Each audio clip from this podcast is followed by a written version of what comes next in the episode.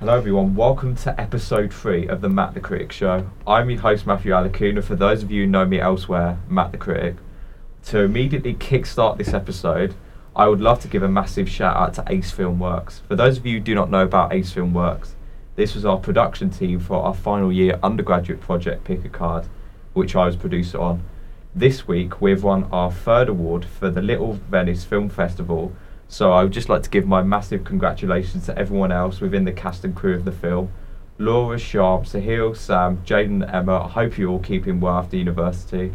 If any of you ever fancy a pick a card one year reunion special, I will be more than happy with that.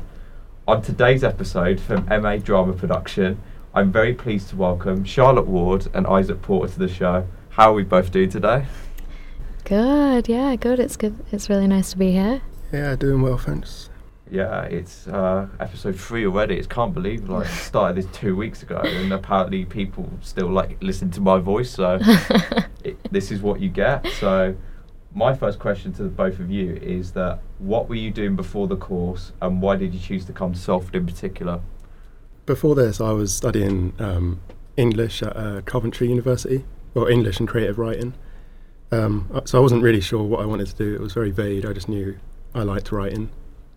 Um, and then I graduated July 2022, I think. Worked as a copy editor for for a year, and then it was fine. But I wanted to get some experience in film and TV, sort of find out where I where I stood with directing potentially as well as writing. Um, so yeah, that's why I came to. It was either Manchester or London, really, for lots of opportunities in film. So I applied for the screenwriting course on a for the University of Manchester. Um, but it was a very. I think there was only twelve spots on the course. So I was like, I need a backup. Looked around, saw this course at Salford, and then what originally was going to be my backup ended up being I got offered a place on both courses, and I decided to come to Salford because Ah, yeah, just because of how industry focused it was. And yeah. That's really good, yeah. I think it's exactly as you said. It's very much a course where you can branch off into any horizon that you want to be. I think in the sense of regard. So, I'll ask this as a follow up. You just said that. Uh, what areas are you looking to explore in particular then this year? I think mainly writing's my priority because that's what I feel like I'm strongest at. But like I sort of mentioned earlier, like I kind of want to see where I stand with directing, sort of organising a film, collaborating with different creatives, like across pre, post production, and during filming. So I really enjoy doing that. So um, yeah. Yeah. How about yourself, Charlotte? Because you've had quite the uh, career change. If you want to explain to us. Yeah, it's very different actually from this. Um, so I originally, my undergraduate course was a primary education uh, teaching, um, and that essentially is like over the three year period of your degree, you do a placement each year, and you it basically you know you have your PGCE year, which is the one year of experience, and that's when you qualify. Uh, whereas this degree, you did it like over the three years. Um, I, I did want to be a teacher, and obviously I loved teaching. Um, it was unfortunate I graduated during COVID, where schools were just not in a great place, um, and it was very stressful, very hard. I've always wanted to go into something creative, like like this. Actually, um, you know, my sister and my brother both came here, um, and you know, I did. There was, there was some part of me that wished that, that I just I'd gone straight into an undergraduate in media or film. Um, and yeah, I just decided. Then after teaching, I went on supply, and that was really interesting. And then I um, then went into um, a law firm for a year. I worked mainly from home. It was it was like remote working, and I really, really just did not enjoy it, and I knew it wasn't for me. Um, you know, as nice as, as the job was, like it, it, I hated working from home, and I wanted to do something more creative and more collaborative, and that's why I came here. I came here for the um, postgraduate open day and met Simon. You know, uh, sort of listen to the lecture on this course because originally I wanted to go to editing, um, but this course had a range of everything, and because I didn't really know where my place was or what I wanted to do, um, I thought this would be a perfect course, and then I got accepted on. So really happy that I'm here. Really, really enjoying it. Um, you know, I think Salford is such a great place for opportunity, um, and it's just every time you're here, you're just you just buzz in. Um, and the fact that I get to work with you know some really amazing people is is also a bonus. Yeah, it's really true, and I think it's really quite nice to hear that story from such a different career change. I'm very curious to know what was there a day uh, previously where you just decided that Salford is, needs to be my next move? Was there that turning point? Yeah, I think my brother had just recently graduated, and you know, sort of listening to his stories about it all and everything he gets to use. I mean, we're in this room right now, like uh, the fact that we get to use these kinds of facilities and everything like that. I just it always stood out to me um, because I was so stuck in my job and not knowing where to go. I thought at this point, if I stay and get any, you know, sort of um, promotion or whatever, I'll probably stay in it. I was like, uh, you know, out of all the time times in my life that I could do a masters, I thought now was the time. So it, it was really just very last minute, and I think because I wanted to do something creative, I feel like Salford is is probably one of the best universities for this kind of thing. Um, and obviously, it's local to me. I only live in Stockport, so it's quite easy to get to, and it's just yeah. It, I just think it's such a nice place, Media City. I just think it's really nice. It is really nice. I think, particularly from my perspective as well, I think the industry opportunities are far greater than Birmingham, which is where I originally went to for Mhm. university. I think coming to Salford has always been on the back burner for me since my final year of undergraduate, actually, Mm-hmm, because uh, I was I did my learning during COVID, and that, oh, it was tough, Mm. it brutal because you want to get hands-on experience with the equipment and you are not getting it yeah, which I think was probably the most tragic part of it. So this was kind of like a focus throughout my final year undergraduate, and boy, did it get me through the dissertation. All 10,000 words of it. I think I'm going to, well, I don't think I'm going to relive the same PTSD I had writing it because uh, it's far more creative, this course, which is Mm. really me. yeah. Because I think doing a technical course, I can understand why they teach it in a manner they do, but I felt a bit creatively trapped on it in a Mhm. way because the modules were very tailor esque to. So you base it's like you fill out a rota essentially, and you just you do it in the most basic way, and you're not expressing yourself. So Mhm. I think what's really nice about here is that my voice is being heard through this work I'm doing at the moment, Yeah. especially with these weekly exercises. Yeah, definitely.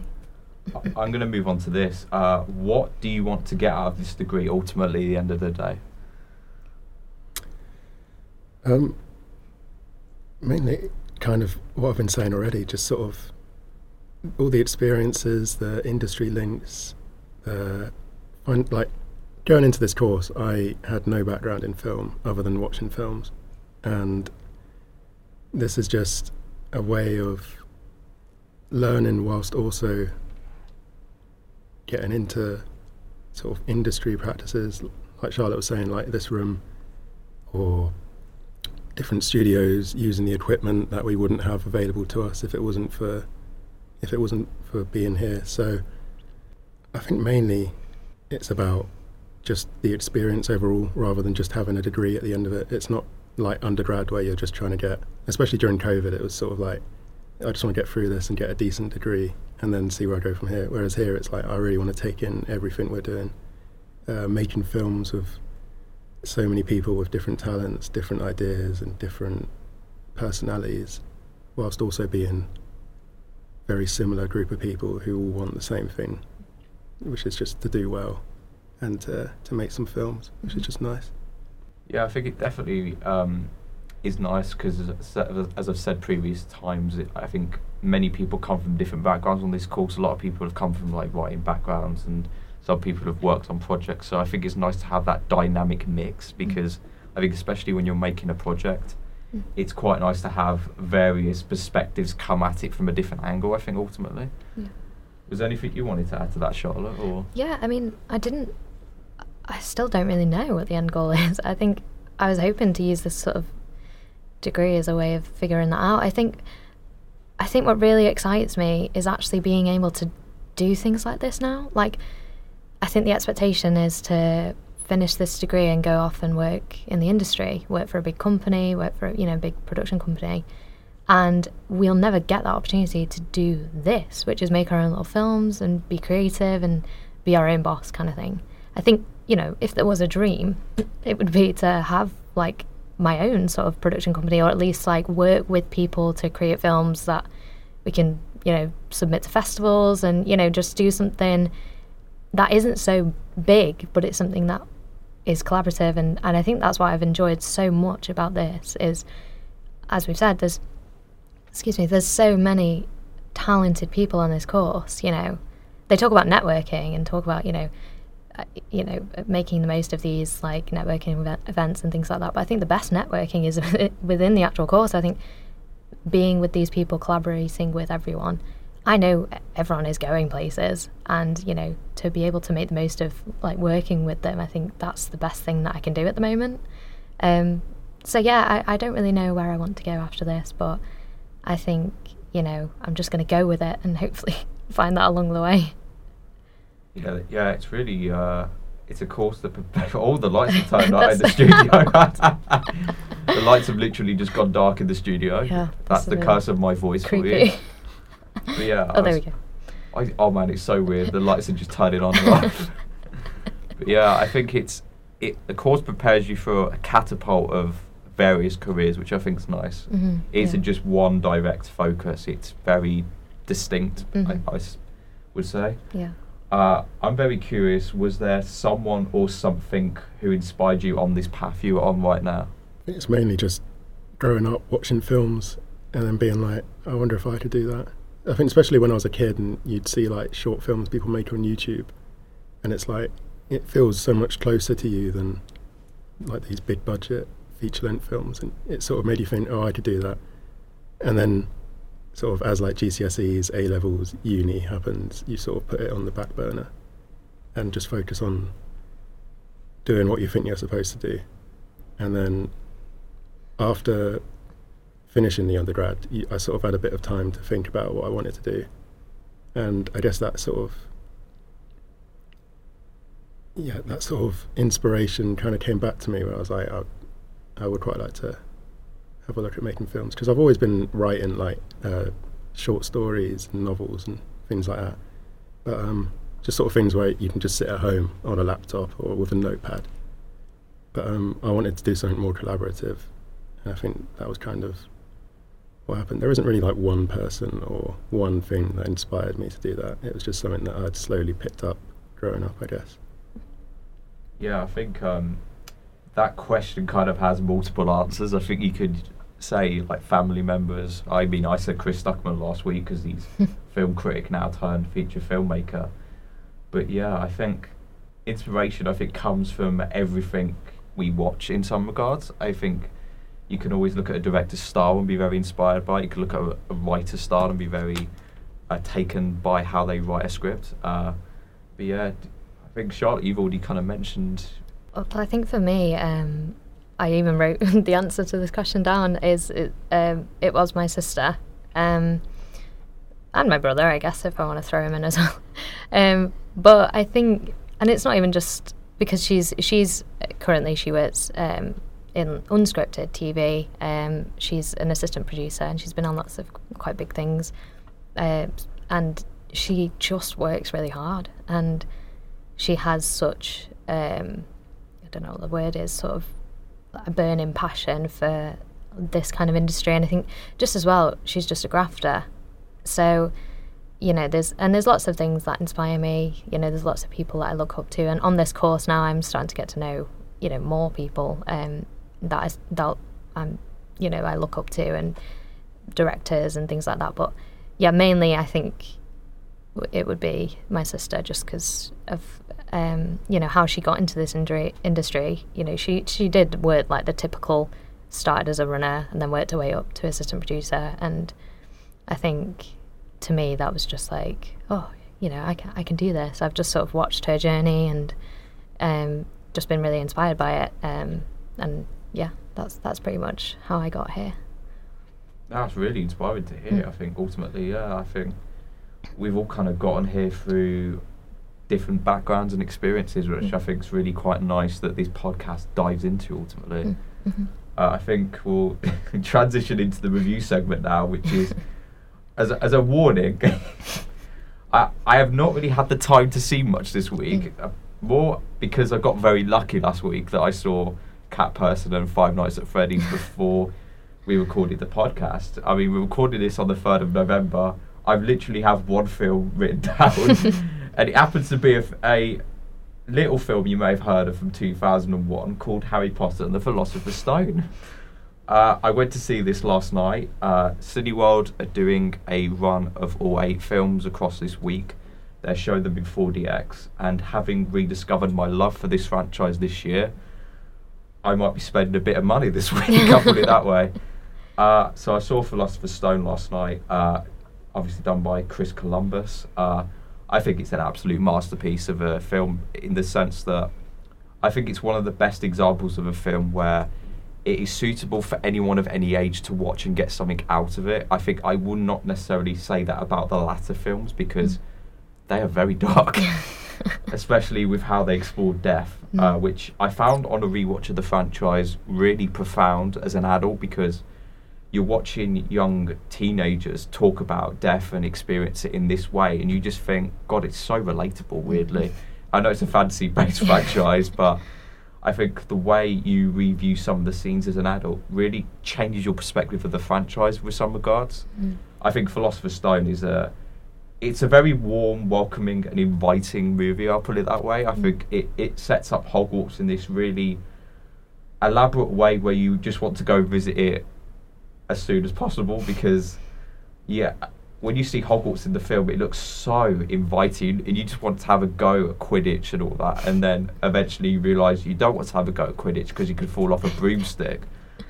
Uh, but I think Philosopher's Stone's is a masterpiece because I think the casting of uh, Radcliffe, Watson, and Grint is one of the best castings I've ever seen in a major franchise. Mm.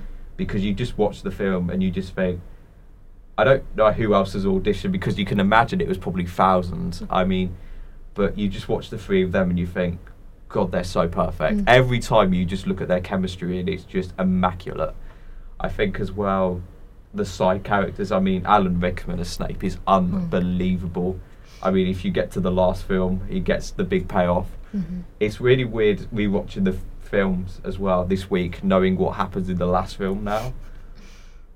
No spoilers. If you haven't seen the Harry Potter films, just go and binge them all. And when you get to Deathly Hallows Part 2, that is probably one of the best payoffs to any franchise I've ever seen. Mm. Uh, what else? I think the visual effects are astounding for the time. I mean, it's it, this is 2001, and I think the effects in Philosopher's Stone look better than most of the MCU's visual effects today, which I think is a testament. I mean, obviously the visual effects develop as you go on throughout the franchise, but I think with Philosopher's Stone, it really set the groundwork quite strongly, in my opinion. Mm. Uh, I think the story is a really good introduction to the bigger picture. I'll put it that way because at, at the end of Philosopher's Stone, you get the sense of there's a setup coming, but you don't know how big the setup is. And when you get to Goblet of Fire, I think it was almost like the calm before the storm. I'll put it that way. Mm. But yeah, I think Philosopher's Stone's great. Uh, I'm curious. Do you have any films that you think are suitable for anyone of any age to watch? That's a good question. Um, I'm gonna go ahead and say Shrek.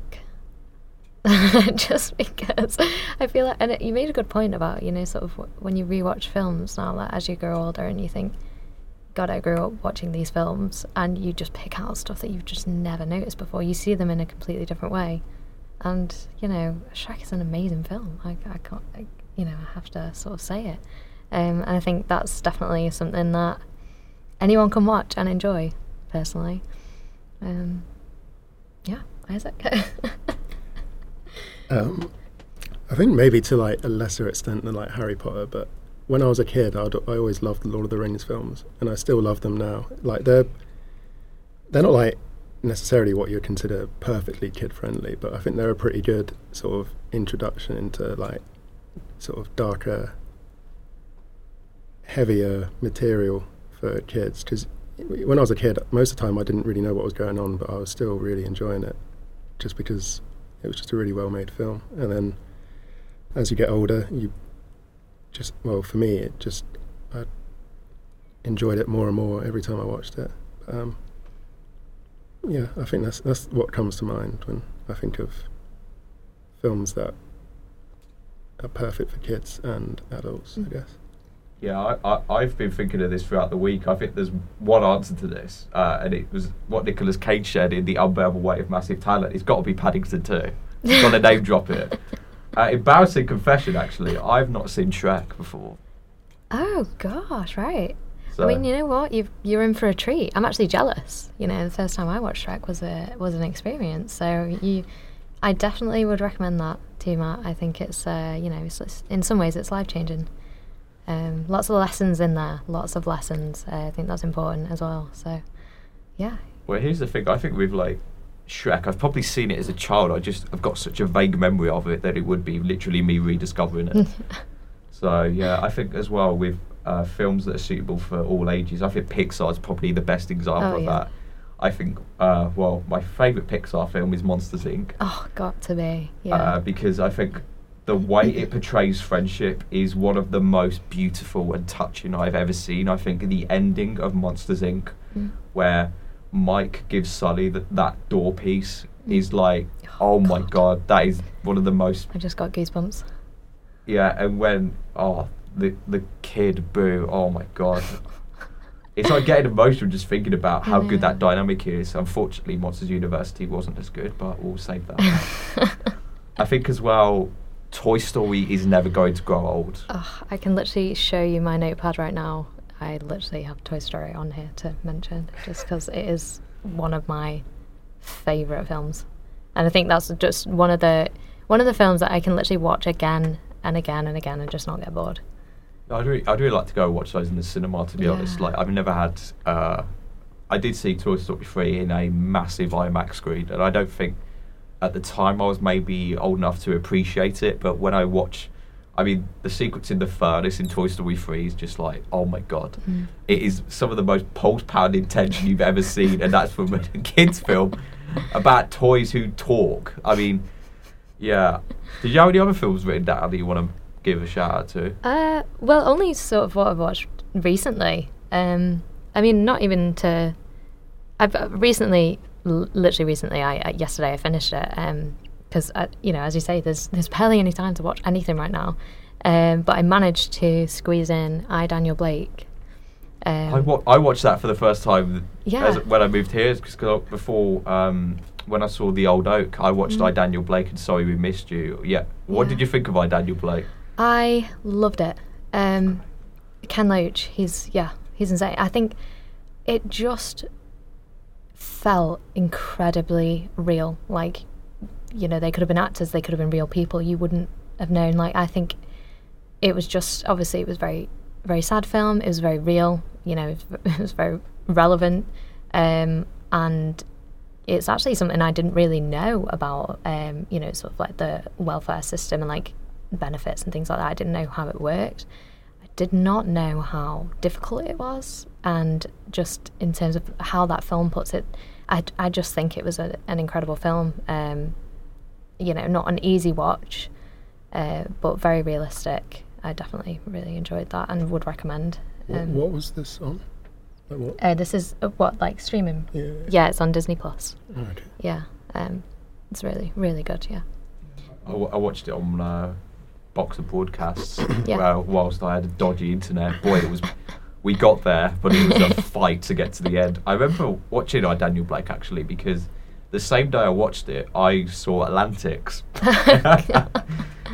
And I can't say I was in a particularly good mood after Atlantics because I just think I I know I know Simon you recommended this film with good intentions but I'm sorry. I mean it takes forever to get make its point. It's an hour before anything happens and I thought it was just rubbish I mean the visual storytelling is admirable Mm. I think but the ending is one of the most pretentious stupid things I've ever seen recently I just came out of it I was like huh But then I watched I Daniel Blake in the evening uh, because I was I'd never, I don't, I'd never actually seen a Ken Loach film Mm. before The Old Oak, and we did I Daniel Blake as part of media in college uh, for the A levels. Mm.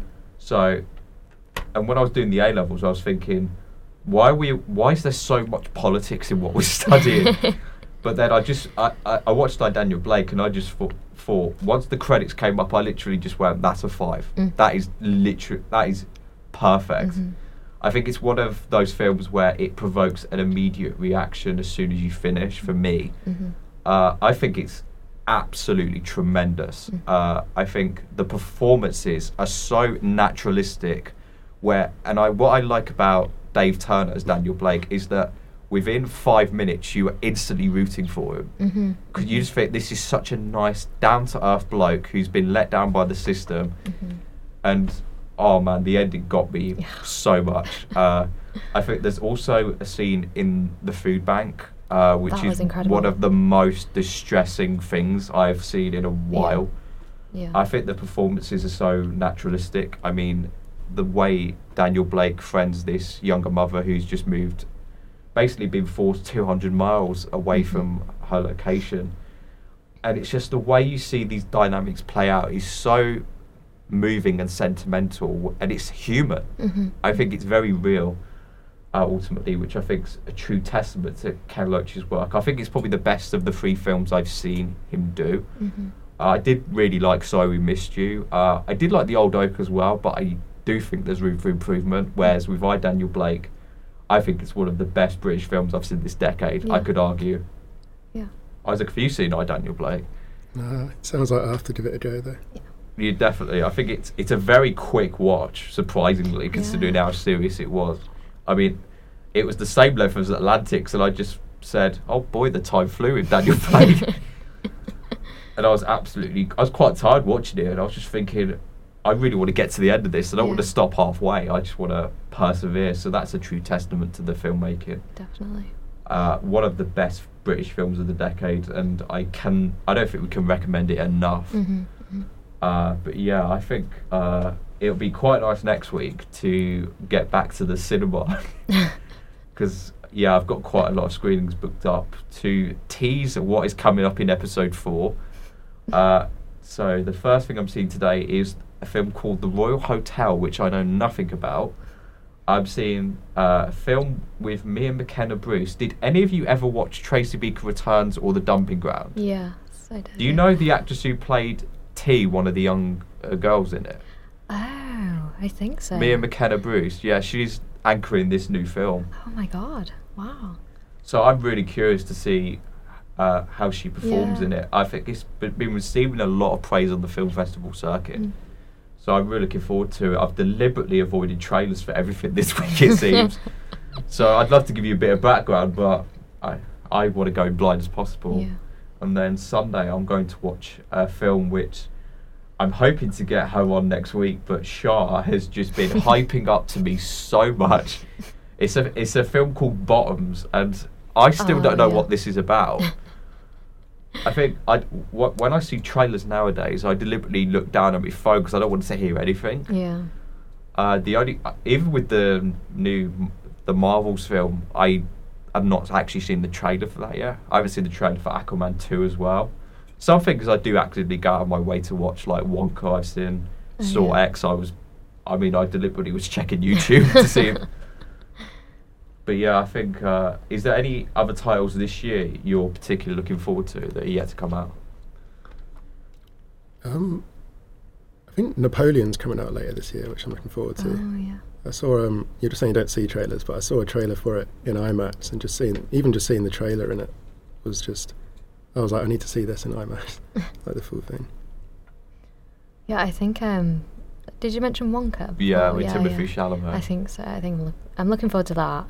Um, I, it it does look good. For I have watched the trailers. I always watch the trailers. um, but yeah, I think if anything, that that is um, the one that I, I at least know about. I'm not really up to date with like what's coming out and things like that, but that does look good. I, I'd definitely go and, and watch that one. Yeah, did any of you realise there was a new Hunger Games movie coming out soon? Oh yeah. I did because my sister loves Hunger Games, so she's been talking about it a lot. I think it looks really good, and there's an opportunity I may be able to see it before recording the podcast at nine o'clock. So if anyone wants Oh. to get an early access review of myself, I, I might be prepared to put myself through the pain. It's I don't view Printworks in IMAX, so I might pay the extra to go see it there. Because yeah, I pa- apparently Printworks was one of the only cinemas showing Oppenheimer in seventy millimeters. So I Oh. gather it is absolutely gigantic. Yeah, I was um I saw the creator in there, and I was in row F, and I was still way too close. I needed to be further back. Just the screen was just so massive. Oh yeah, I think um, with IMAX, I always well, I always sit middle at the back. Is would you say middle at the back's a good choice if I see Hunger Games? Probably, yeah. Yeah, I think it's a bit cheap as well if you sit at the back because you stupidly charge you tiered prices for seating. Why? The plans are also really weird. They're like the more expensive seats. I don't understand why they pick those seats to be more expensive. And when I saw Foe, which if you listen to episode two, I will give a full in-depth review of. I sat at the back and paid the extra two pound, and I just thought it's the same seat as the middle.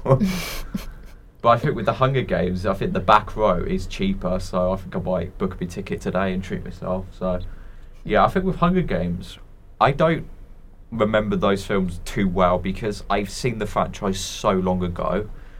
I think I'd really like to rewatch it because I do remember watching the first Hunger Games and just being so blown away by it. I Mm. think the sequels have- have definitely come off my radar a lot. I think with Hunger Games as a franchise, I would only ever like to rewatch the first film. I'm, I mean, if I'm forgetting something from Catching Fire, please tell me because I probably am. But yeah, The second one's pretty good, to be fair. Um, but my sister watches them a lot, and I def- I think it's definitely worth rewatching. I think, So- yeah, I definitely think I'm going to try and maybe watch all four but again before I see the new one because even though I know it's a prequel, I think I, they are epic scale movies, and I think as we're talking about with Harry Potter, I think Hunger Games could be another franchise that changes. Oh well, my perception changes now because I think as an adult I might view them very differently. I can't remember how old I was when I watched them, but I probably would have been about 14, 15, which probably says it how young I am. but yeah, I think yeah, it's going to be quite a jam-packed uh, couple of weeks with reviews. It's just been this week has been insane with the essay Mm, writing. busy. I think once you have looked at your computer screen so long, all you think is that I just want to break from the screen. Yeah. but yeah, I've been watching Family Guy mostly to, to chill out at night. Uh, it, who's your favourite Family Guy character? Oh. Spontaneous. That's a good one. I, I mean, I feel like I feel like Stewie is just great. I feel like if I had, if I, you never watched that, I've never watched Family Guy. um, or probably Quagmire. um, but yeah, I I feel like Family Guy is one of the. I don't know if uh, either of you have like something that you fall asleep to. Like I always have to fall asleep to something every night, and it has to be like just something in the background, something I've watched so many times, and it'll either be Family Guy or The American Office, and that'll just get me right to sleep. Not to say that that it's boring and it will get me to sleep, but I think that's kind of like my comfort. Um, but yeah, I'd, I'd say Stewie or, or Quagmire. Yeah, I think yeah, it's interesting. Shows you fall asleep to because I do have select shows like I watch a Gordon Ramsay show to fall asleep to. Yeah. Uh, well, it's very loud viewing at like 1 a.m. because he, he's kind of, at one a.m. You're going to get the full uncensored Ramsay unleashed. So yeah, I think I like Gordon Ramsay's shows a lot. I eight out of ten cats as well. I think it's another good Oh, one. yeah, Mock yeah. the Week. Would I lie to you? Uh, yeah, I think Family Guy's just. I love Family Guy. I think it's one of the best animate. Actually, I think it is the best animated show. Mm. You heard it first. Uh, yeah, better than Simpsons. Uh, I think the joke consistency is very good with Family Guy. I think there was the argument made. I think it was in class that they extend the jokes too much, whereas I think that actually adds to it, where The they take itself so seriously. The chicken is great.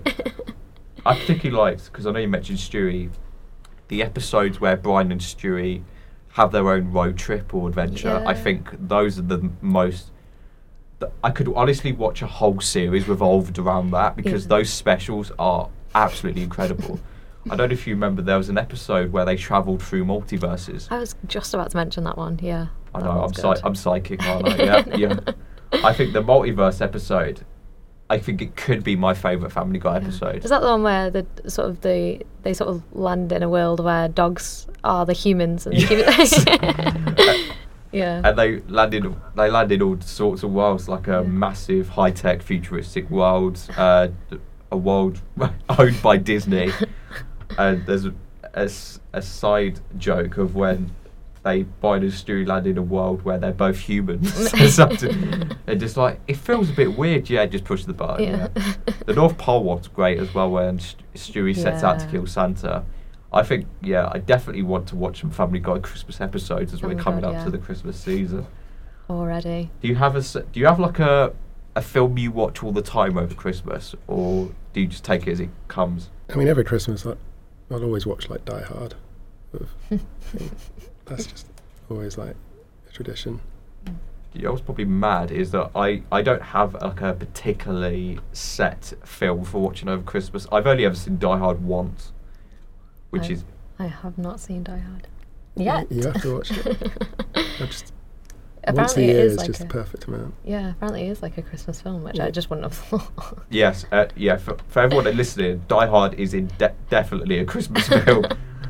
Die Hard is a Christmas film. I feel like in terms of Christmas, it's just your typical Christmas films. Like, I'll rewatch Home Alone. Home Alone's great. Uh, apart, I, I think I, o- obviously I only like one and two. I know there's there's a few, but I've not really watched. I think I watched like the third and then gave up. Um, I remember having the DVDs. yeah, for the, the and fourth, box set. Oh, yeah, I've got the DVDs as well. Do you, But you just see it's not like the same kid, and I think that just put me off when I was a kid. Yeah, So that's it. it's It's not like the same this is wrong. Yeah, I think um, they've actually done five Home Alones, and if they have done a Oh six God. that I don't know about, I Yeah. would be surprised because that is an example of a franchise that has just been melted to death. yeah.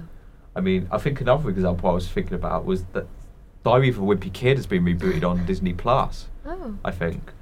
And you, th- those three movies are perfect. I think they did the long haul, which I haven't seen, but I've h- heard got slated by critics. But yeah, I think it's really interesting seeing how kids' films.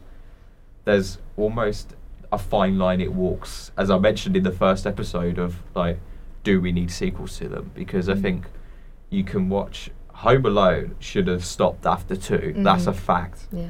I mean, Home Alone three, I think he's has got its moments, but I because I think it's the a young Scarlett Johansson in the film. That's all I remember about it. Whereas like with one and two, like I've only se- I see bits of them every time over Christmas. I've only probably ever watched them once, Mhm. but I can remember so much of those films because they're so iconic. Yeah. I mean, the toy owner in Home Alone two, Mr. Duncan, yeah. that that scene where the turtle doves, I think, so amazing. Yeah. I mean, I can't remember the guy's name, but the one who they thought was this creepy old guy the first time alone, who ends up being this. Oh yeah, the guy who's shoveling snow. yeah. Yeah, that guy. But he's actually really one of the a down to earth bloke, which is really nice. I remember Buzz as well. I was just about to mention Buzz is like one of my favorite people. I think is like a line in that, and it was like, "I wouldn't let you in my room if you were growing on my ass." and I was like, that is, if anything, my favorite film quote of all time. I think it's just, yeah, it's very, very, very good. it's, it's bad with film quotes because like um, I are probably the worst in terms of trivial knowledge on quotes. I have a select few I remember because they're from some of my favourite films of all time. Uh, have you any of you ever seen Nightcrawler with No. Jakey? Yeah. I think that has the one of the best final lines to any film I've ever seen. I'm not going to spoil what that means in the context of the film, but that line takes on a very different meaning after the two-hour viewing. I'll put it that way. That's one of the best final lines in a film I've ever seen. Can't ever knock Jake Gyllenhaal. He's crushing it as always. Oscars, you were wrong to not nominate him. But yeah, uh, I think at Christmas, yeah, I'm probably going to look at maybe watching the Harry Potter films again. I was again. gonna say yeah. A, they always like rerun on like just your general. It's TV. mad. It's mad that uh, even with the rerun and the fact they're on Netflix, I'm still paid to go watch them in the cinema. So Get the full experience. yeah, I've got four more booked. I'm seeing Goblet of Fire. I'm seeing Order of the Phoenix. I'm seeing Half Blood Prince, and I'm seeing Deathly Hallows Part Two, Mm. which I cannot wait for, because Deathly Hallows Part Two is one of the best films I've ever seen. I You're think You're not seeing Prisoner of Azkaban then? Uh, no, because I'm working. Oh, that's a shame. Yeah, I think That's always the one I remember liking the most. I've not seen them in ages. Prisoner of Azkaban was really good, but uh, unpopular opinion, my favourite was The Goblet of Fire. That was my favourite when I was a kid. Yeah. Because Because of Because the of the. Triwizard. Oh, Yeah. yeah, because of the dragons, but the Triwizard tournament as well. I thought each of those like tasks was so. I just, I just thought it was so cool. Um, and I think my favourite one had to be the one where they had to go underneath in the. Is it the Black Lake? Yeah, it was like this Um, underwater trial. Yeah. I love that one. so yeah, it has to be one of my favourites. But I know a lot of people actually really don't like that one. I think Goblet of Fire is really interesting for me because on a re- rewatch, initially it was one of my least favourite Potter films, whereas now it's my fourth favourite Potter film because what I like about Goblet of Fire so much is that I think it's really it's a very solid film throughout with these trials. I think they're really entertaining and it's really it brought a new sense of flair to the franchise. Mm-hmm. To me, it was almost like the calm before the storm Mm. because I have to say that film w- with the maze sequence, as soon as that started, the film just go just goes boom boom boom boom Mm. intense Mhm. which I think is really a testament. I mean, you do come out of Goblet of Fire just going, oh my god, because at the end of Goblet of Fire. Because what I like about it so much is that the sequences in the last act play out so quickly, where you're not given a moment to breathe yeah. where some someone shows up. Uh, Robert Pattinson is involved, and yeah, it's hard to believe uh, Arbats was in that film. I have to say the performance of Robert Pattinson's dad at the end, Yeah. I think was incredible. I think that still gives me goosebumps. Obviously, I won't sort of spoil the ending, but yeah, no, that was. I think that just gets me every time. It's yeah, really, I think really- it really it's it's very much a turning point. I would say Yeah. for the franchise where those films went from nice, light-hearted kids films to utter darkness within Oh, definitely. the sake of half an hour. Yeah, I particularly, I think I particularly enjoyed the Quidditch sequence last night in 4DX with the seats rocking Yeah. to moving. Have you ever been to a 4DX screening, by the way? No.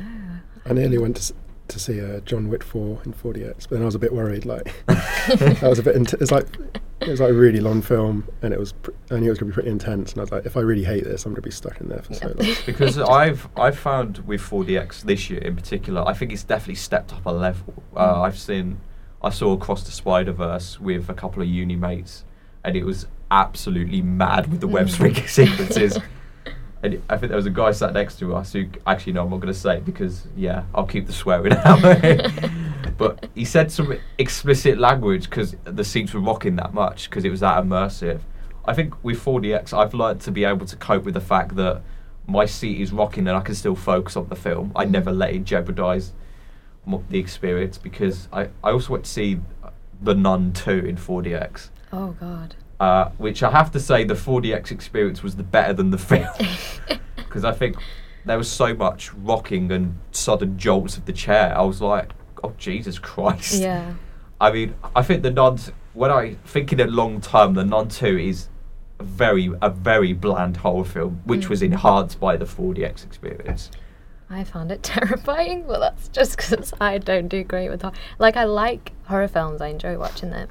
Um, I don't know why. I just like the kind of adrenaline and things like that. Watching it, I was terrified of the Nun. Um, I think my my the scariest film I've probably watched is The Descent, and I don't think I'll watch I need it to ever watch again. the. I need It- to watch it. It was. It made me feel a bit like hered- Hereditary. Actually, um, it made me feel so awful, but in a good way. Like it was a good film because of that. But it was.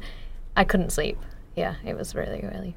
I I think as well, just if you don't like small spaces, that's probably something you shouldn't watch. But yeah. Well, I remember watching Hereditary. Uh, it was the day before I went to the Harry Potter world in London. It is mad how I associate film experiences with like events in my life. But yeah, the Harry Potter tour was part of a BFI thing I was on. I went to go for free, incidentally, so can't knock that a day out of college. Yeah. Uh, but I watched Hereditary the night before, and that was the first time I've ever seen a horror film that I thought I'm actually struggling to get to sleep Yeah. because I knew nothing about Hereditary going in. I literally didn't even know who Ari Aster was at the time. Mm. And I remember getting to the car sequence and I just, I literally exclaimed out loud. I literally screamed. I was Yeah. like, oh my god.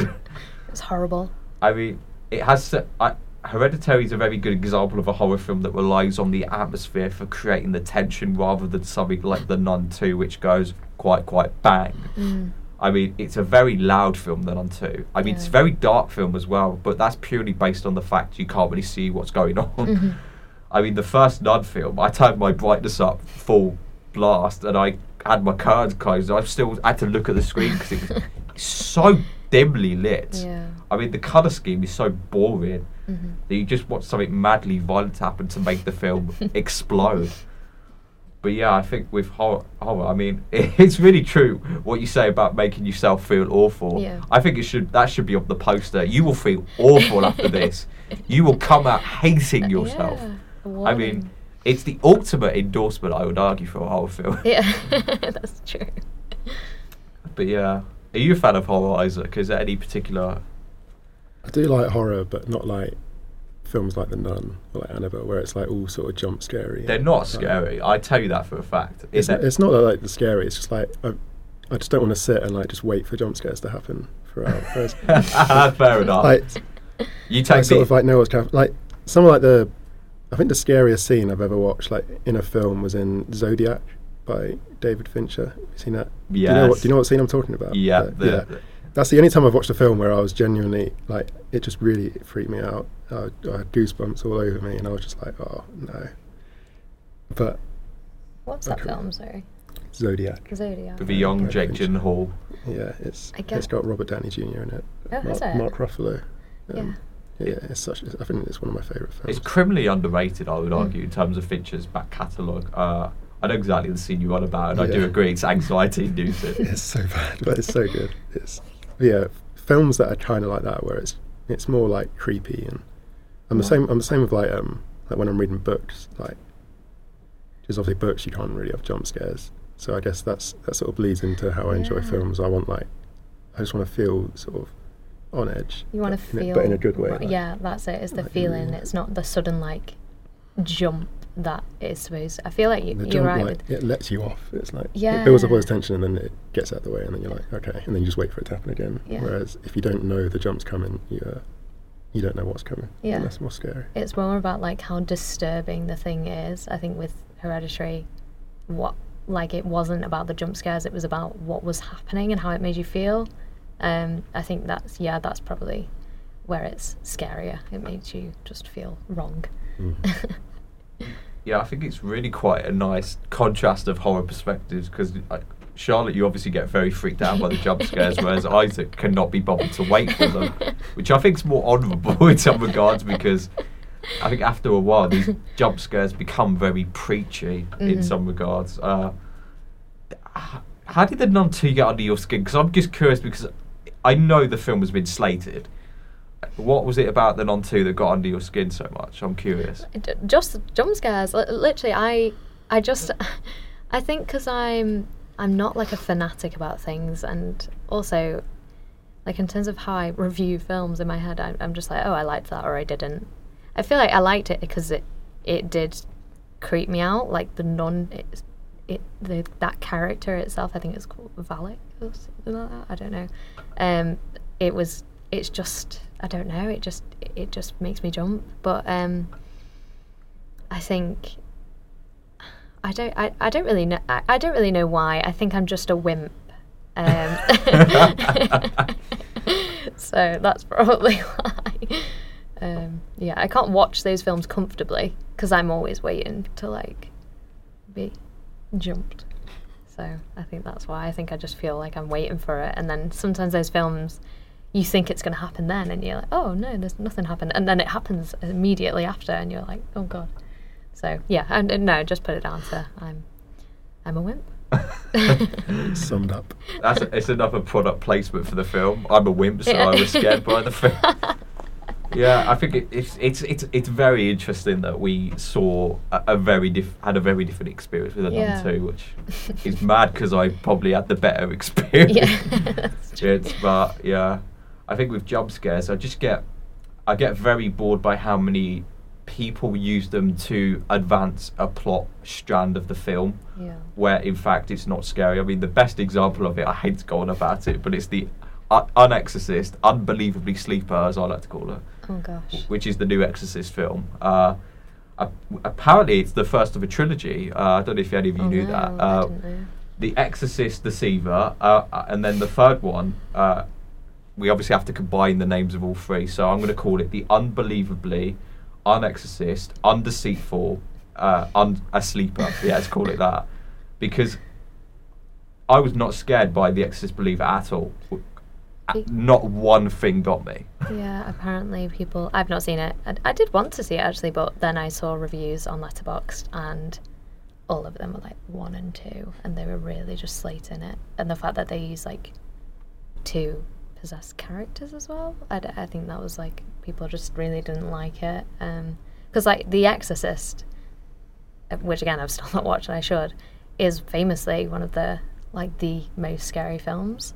Um, and apparently they've just sort of. I think it's hard as well with with things like that, trying to do things like that justice when it's already had such a high reputation. I just think why bother? Because you know that people are going to be wanting something incredible, and I just think some things are just you can't beat. You also know they'll come and pay good money to see That's it. true. Yeah, So that's very true. I think that's why they bother. yeah, that's probably why. That's a good point.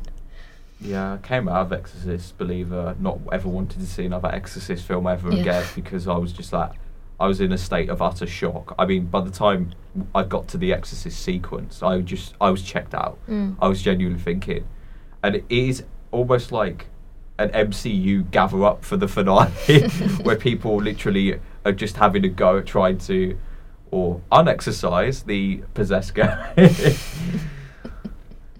I mean, it is so rubbish. Yeah. I mean, I actually prefer the Nun 2 to the Exorcist Believer, Oh, which is go. quite. I don't know what that says, uh, but Yeah. yeah. it's interesting because uh, it's like my parents could never watch these kind of horror films because they just think they firstly think why do you watch these films and also they probably would be quite freaked out by them personally. But so yeah, I, th- I think you're definitely not alone in people who still get very freaked out by Yeah. jump scares. I just I just think they're cheap nowadays. yeah, yeah, it can be quite a lazy So way. of- especially when they add like all the extra music or like a random sound effect that doesn't make Yeah. sense. I think the problem with the Nun 2 as well is that you just know when a jump scare is going to happen because the lights start to dim slowly. I mean, we had the lights dim in the studio today. Thank God Yeah. Valak did not jump out at us. that was creepy. Yeah. But yeah, I think. Yeah, what's the be- if the best horror film of the year was actually for me is a slasher film. Uh, I'm not going to say what slasher it is because I want to save that for the top ten special Oh, next year. okay. But yeah, I I like horror where it's a very in-depth character study as well. It isn't just because Hereditary is really about grief. Yeah. The Nun Two is just about quite quite none. Uh, I mean, put that on the poster as well, please. Uh, yeah, I think it's really interesting as well with that perspective of how many critic, critics' reviews make it on the poster. When you read their review and you see what it says in the context, they have literally just taken a word out and just gone unbelievably not sc- scary, something like that. They just take the unbelievable part, Mm. and it's like, wow. It's like I'm very curious to see what the cover of the Nun Two looks like with the reviews because I, oh, yeah. I, I saw a lot of three stars, but yeah, enough about the Nun Two. yeah, I, I don't know if there's any. I think we've had all the good horror films this year. To be fair, uh, Saw X being my one of my favourites. Oh uh, gosh, yeah. There was Talk to Me as well, wasn't there? Talk to Me was Yes. You Apparently. I need, I need to that- rewatch that. I watched it. Yeah, apparently that's there. very scary. I've not watched that. I love Talk to Me. I, I, I think that was the best example of a film where it, it does something that makes you go wow, then it does another thing that makes you go wow, then it does another thing where you just like wow, Oh, and God. it, it does that about five or six times throughout. It's great. I think the realism of when characters are possessed is so well staged to the point where I was actually feeling like I was watching people who are possessed. Mm. It has one of the best final 15 seconds of a film this year. Uh, I don't know if it's going to make my top 10. I think it will be an honourable mention. I think it's so hard with A24 because you. I'm a sucker for A24 in general. I don't know if you either of you are, but every time a new A24 film comes out, I just get so excited. I don't think I've ever. it's crazy that Talk to Me was just made by like two YouTubers who are it's so accomplished, really? isn't it? So- It's it's I know very They have like I know they've got like they've had years of like practice of like they'd always do like sort of short films which were like stunts and uh, special effects. So they had a lot of practice for like things like that. But um, but yeah, they made the film and then it was screened at a festival and A24 bought it. No way. So A24. I've got a little podcast idea regarding A24, but we'll save that for another uh, production meeting with someone. uh, but yeah, I think, yeah, I think I felt the same with Barbarian. I don't know if any of you saw that. Oh God, I've still not seen that. because it was the first time director for that as well. And what I like about these first time horror filmmakers, uh, feature filmmakers, is that you watch the films and you think they're so accomplished they don't feel like first features. Mm.